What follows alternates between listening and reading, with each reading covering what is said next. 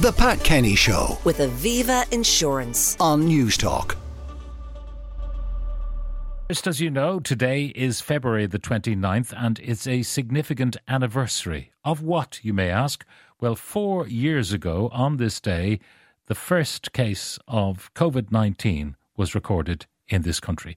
We were calling it SARS CoV 2 at the time. It became later christened COVID 19, but that announcement was made on this day four years ago. It seems like more than a lifetime ago. Another significant anniversary, which has just passed, was last Saturday, which marked the two year anniversary of Russia's invasion of Ukraine. Now, the country has been continuously appealing for assistance from the West to improve defences and to supply weapons. But as the war continues, what is the fate of Europe if Russia expands their land ambitions?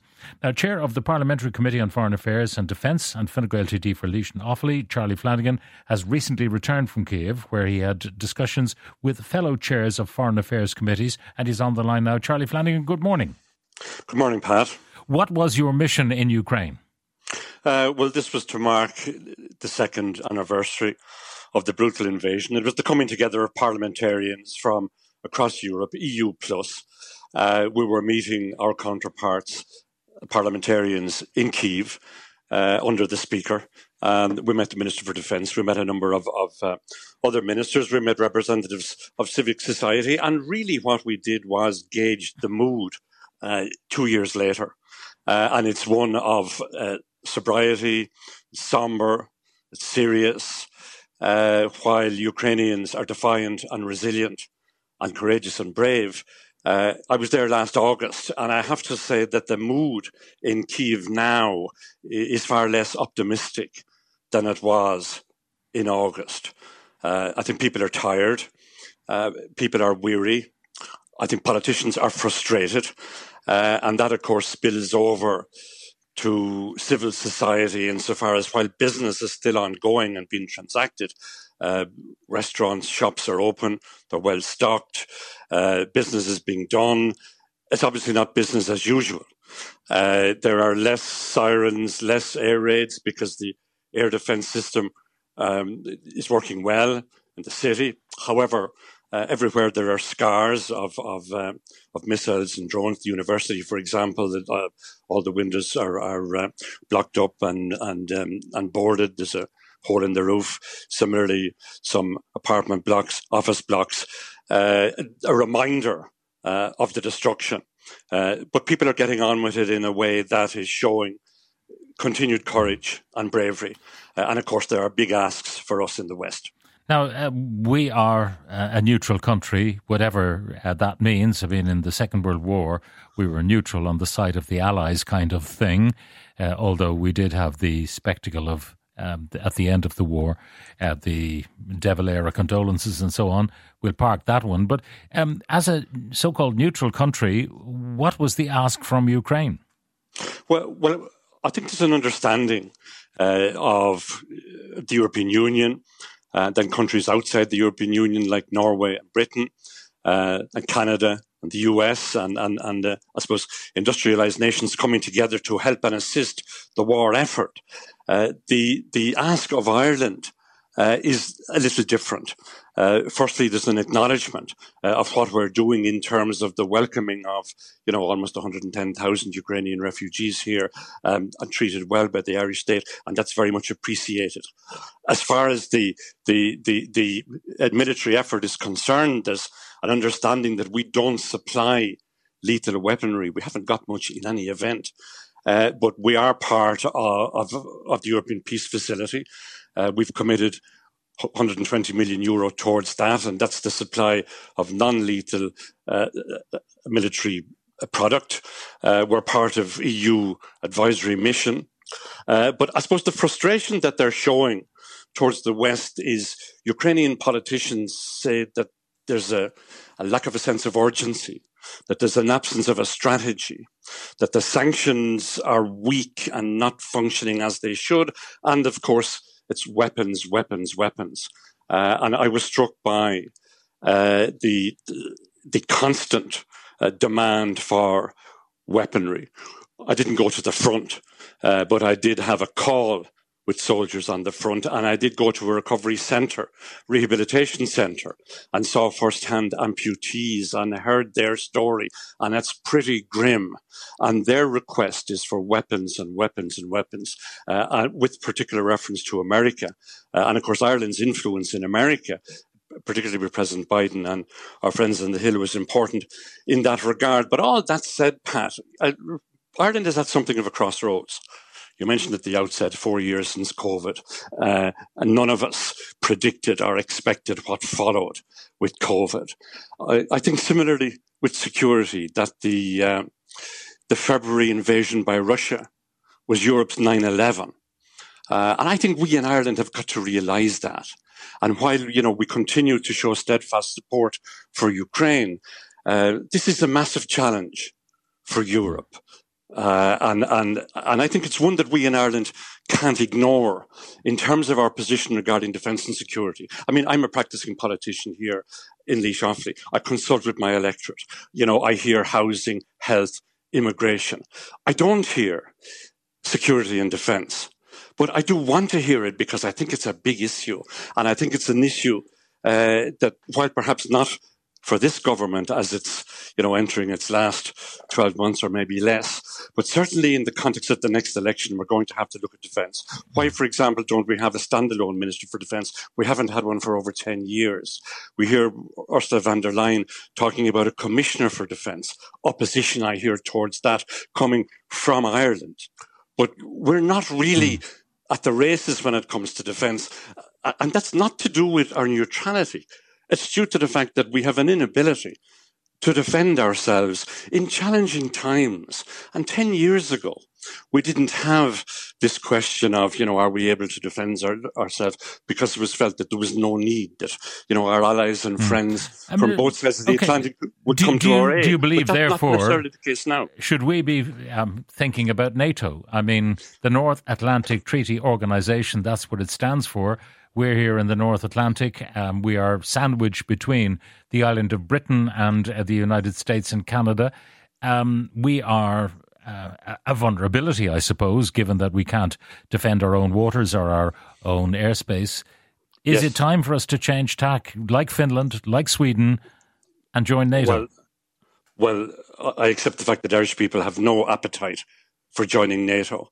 Uh, but the question you ask me is should we be thinking about it? Uh, and I think we should be thinking certainly about our defence. The fact that, for example, our nearest neighbours, Britain, spends more on defence than any other EU state, that Norway, uh, you know, not known for its military prowess, uh, it shares a border with Russia. There's anxiety there. We've seen the speed with which Sweden uh, and Finland, obviously they're closer to Russia they're a greater threat than us. But we've seen the speed with which they ramped up and changed their defence policy. We've seen the way every country in Europe has ramped up and changed its defence policy. And Ireland is in a position of vulnerability. Yeah. Uh, are, are we a bit hypocritical? You know, you mentioned we have influence in the United States.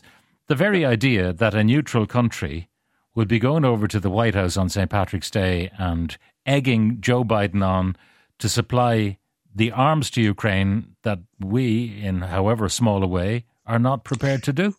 Absolutely, and I agree with that. And I don't think Leo Varadkar is going to do that. But this was an issue uh, that was on the table for discussion in Ukraine, uh, and I dealt with it on the basis of our neutrality. And I very much value our neutrality.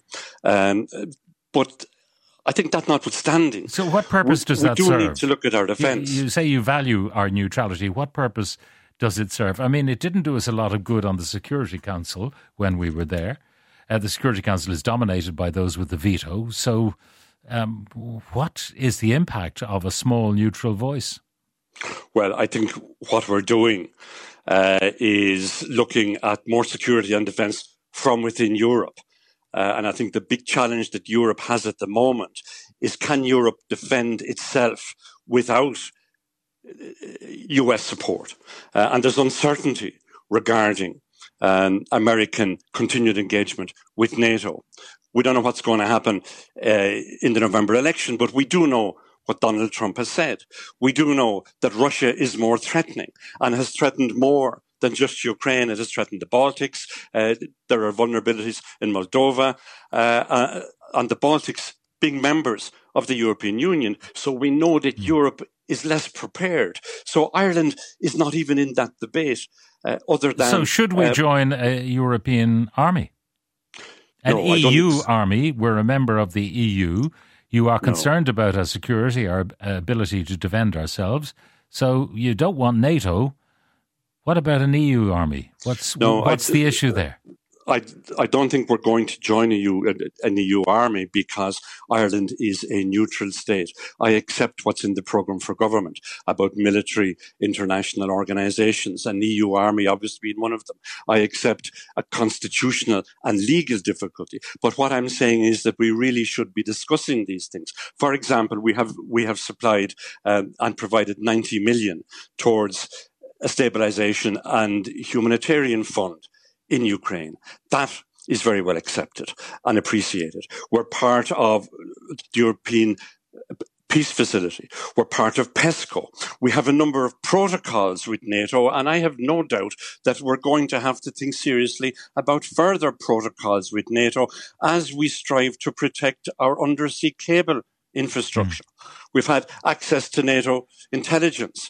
Uh, we, we have been a partner nation with NATO since 1999. We're part of the Partnership for Peace. Mm. There are several areas of cooperation, particularly in the so area. B- basically, what you're saying is that, that, that, we're doing all this stuff, but uh, our yeah. neutrality is a fig leaf. That's all. Uh, no, I mean, I'm if we're in trouble, or, who's going to help us? Uh, you know, is China going to help us? Is um, North Korea going to help us? We no, depend on in... the United States to help us. We depend on Britain to help us. If, for example, the Russian subs were prowling around our undersea cables, uh, we would be depending on um, American or British or French uh, submarines to kind of shoo them away.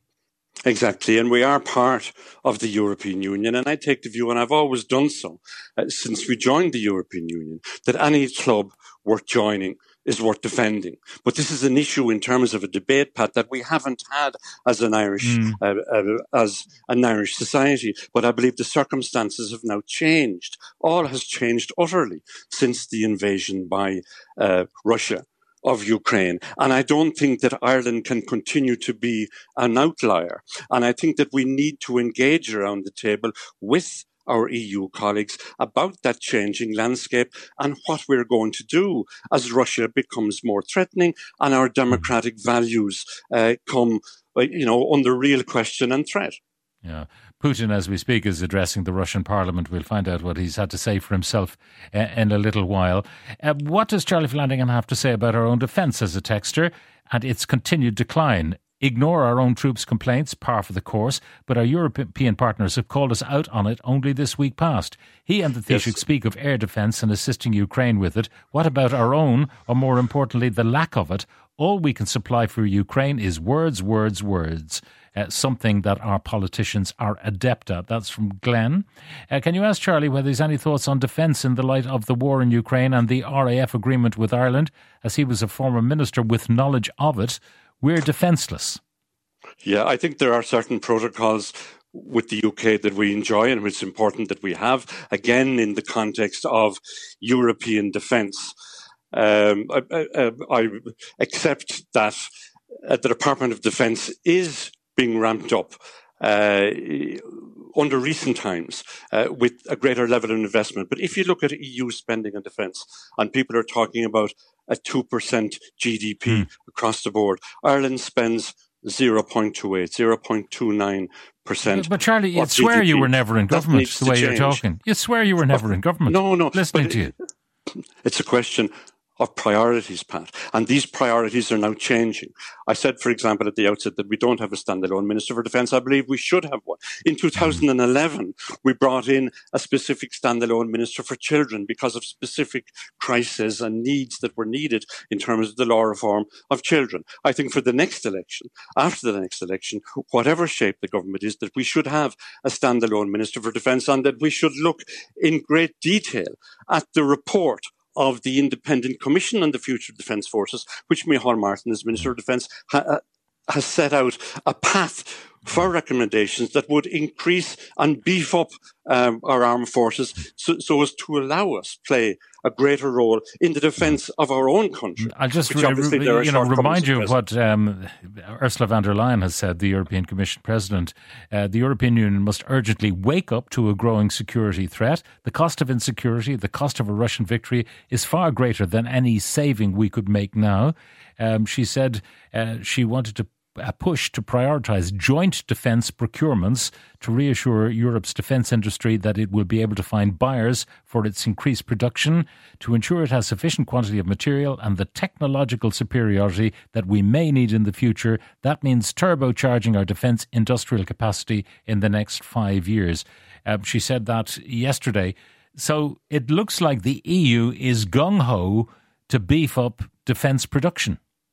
Well, I wouldn't say gung ho, Pat, but what I would say is that Europe needs to be in a position to defend itself, having regard to the current uncertainties, having regard to the fact that uh, Donald Trump has said that if he becomes president, that his relationship with NATO will not be as is at the moment. So I think the question is, uh, you know, w- will the European Union uh, have sufficient capacity to defend itself from Putin without yeah. We're, we're certainly, I'm not saying that's going to happen. We're certainly not, not, defending ourselves. Another WhatsApp, NATO would not take Ireland. We're nowhere near capable of joining them. And that's very true, but I'm not advocating a, that. A 10 to 15 year project.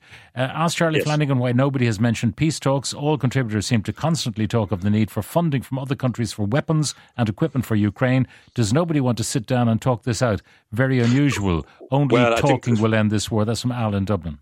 Well, I'd say to Alan, the first one uh, round the table should be President Putin, and he has shown absolutely no intention of suing for peace. And even if he were, he's not to be believed. Given well, his Yulia Navalnaya yesterday, uh, the widow of Alexei Navalny, said that he was not to be trusted, that he's the head of a criminal enterprise and that no one can trust him at all. So uh, talking well, with him with doesn't make any sense. A final one for all our noble guff about valuing Irish neutrality, the truth is that it's a historical accident of geography, nothing more, nothing less. It's useful to have some neutral countries in the world to help others res- resolve disputes. But that is it, and perhaps worth maintaining because of that alone. But stop with this ridiculous noble idea that we're above it all. We just got lucky for a long time, but maybe that time is up. Yeah, I think there's something in that.